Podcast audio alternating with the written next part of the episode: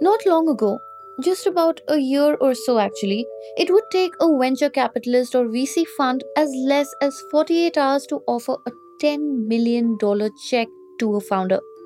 VCs were notorious for their speed.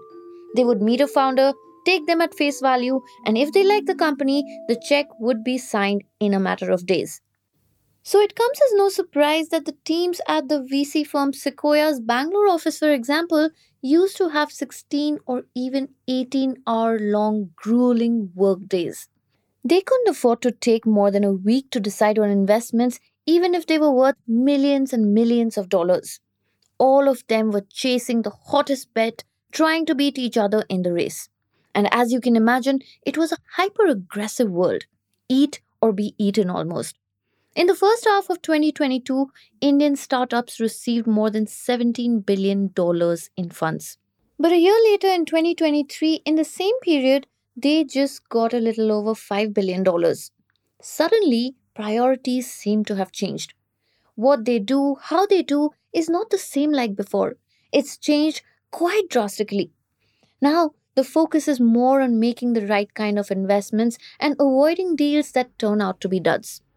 And the impact of this is being felt by the junior VCs and analysts, people who are the foot soldiers, the ones who do all the groundwork before the bosses sign the checks.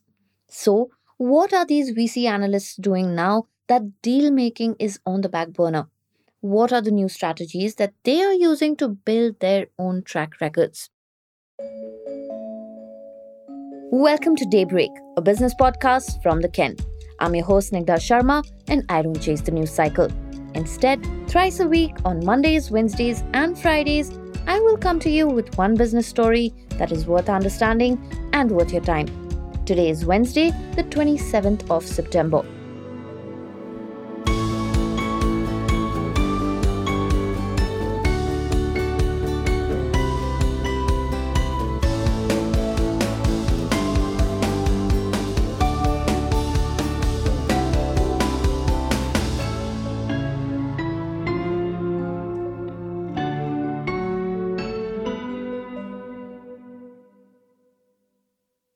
The twists and turns in the journey of startups have been well documented since VC funding began drying up over the past year or so. The thousands of layoffs and hiring freezes, the scaling down of operations, we've heard about it all too many times.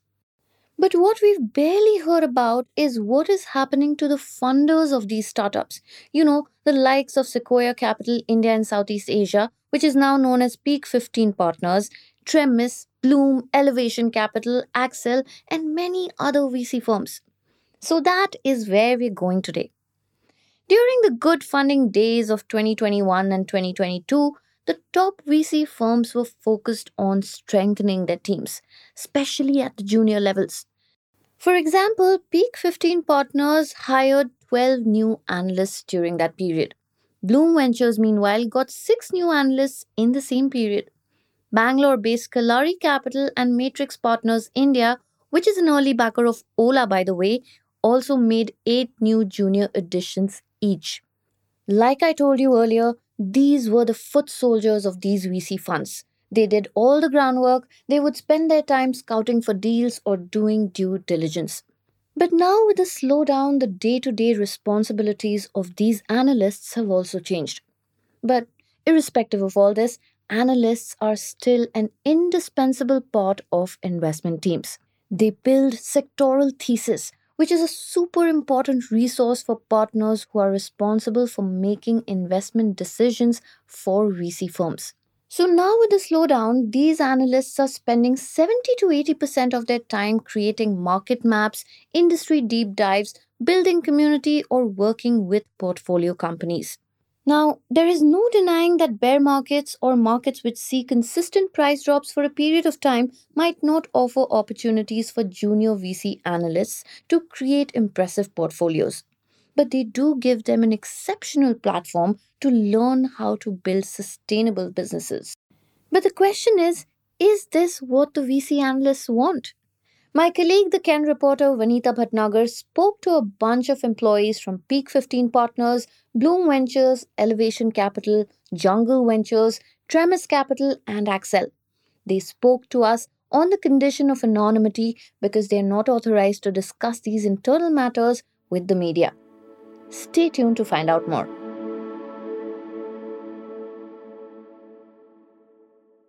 Here is what the ladder of hierarchy looks like at these VC firms. At the top are general partners. Then come the principals who have at least 6 to 8 years of investment expertise. Right at the bottom are the analysts or associates. They work on a fixed salary and are usually hired by VC firms after about 2 years at global consultancies such as McKinsey, BCG, Bain & Company or Deloitte. When they worked during the funding boom, these analysts got to understand the nuances of deal structuring. This allowed them to get better at negotiating and grasping which terms are likely to have a greater impact on the potential returns for venture capitalists. But now, in this current deal making slump, VC firms are implementing significant cuts to bonuses and yearly compensation hikes. Vanita found out that from 25% last year, they are down to 8 to 10% this year. And because of this, the demand for analyst roles has also dropped. Ria Shroff Desai, who heads people and culture at Blume Ventures, said that in 2021 they would receive over 400 applications for an analyst role. But the figure is half of that now. VC firms too have slowed down the speed of hiring but it is not all bad news for junior VCs.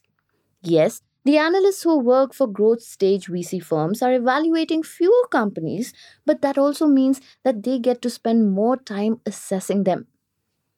An investment professional at Jungle Ventures told us that now they can tap subject matter experts for deeper insights, have more conversations with founders, and design surveys for consumers to know more about the company or the product because there is no time constraint. A Peak 15 executive gave us an example, and I'm quoting If I was looking at whether a consumer brand is a go to market product, I would earlier speak with fewer customers, maybe just the people from my network.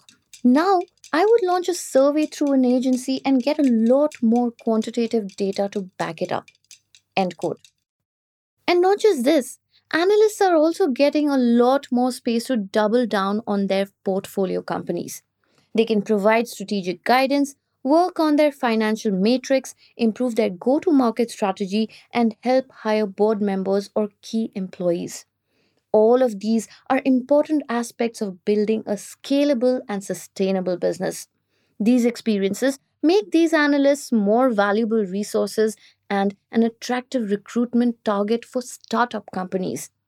Now, while all of this makes it sound like analysts are not losing out much because of the slowdown, we cannot forget that for analysts who want to become a general partner, deal making is still the most important metric and that means many of them may not stick around for long enough. Dear listeners, this is just a part of Vanita's richly reported story that has a lot more to it. I highly recommend that you read it after you're done listening to this episode. I'll link it to the show notes. Thank you for tuning in. I'll catch you on Friday with a brand new story.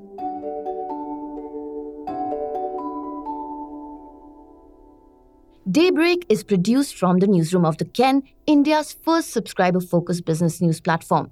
What you're listening to is just a small sample of our subscriber only offerings. A full subscription unlocks daily long form feature stories, newsletters, subscriber only apps, and podcast extras. Head to theken.com and click on the red subscribe button on the top of the website. I am Snigdha Sharma, your host, and today's episode was edited by my colleague Rajiv Cien.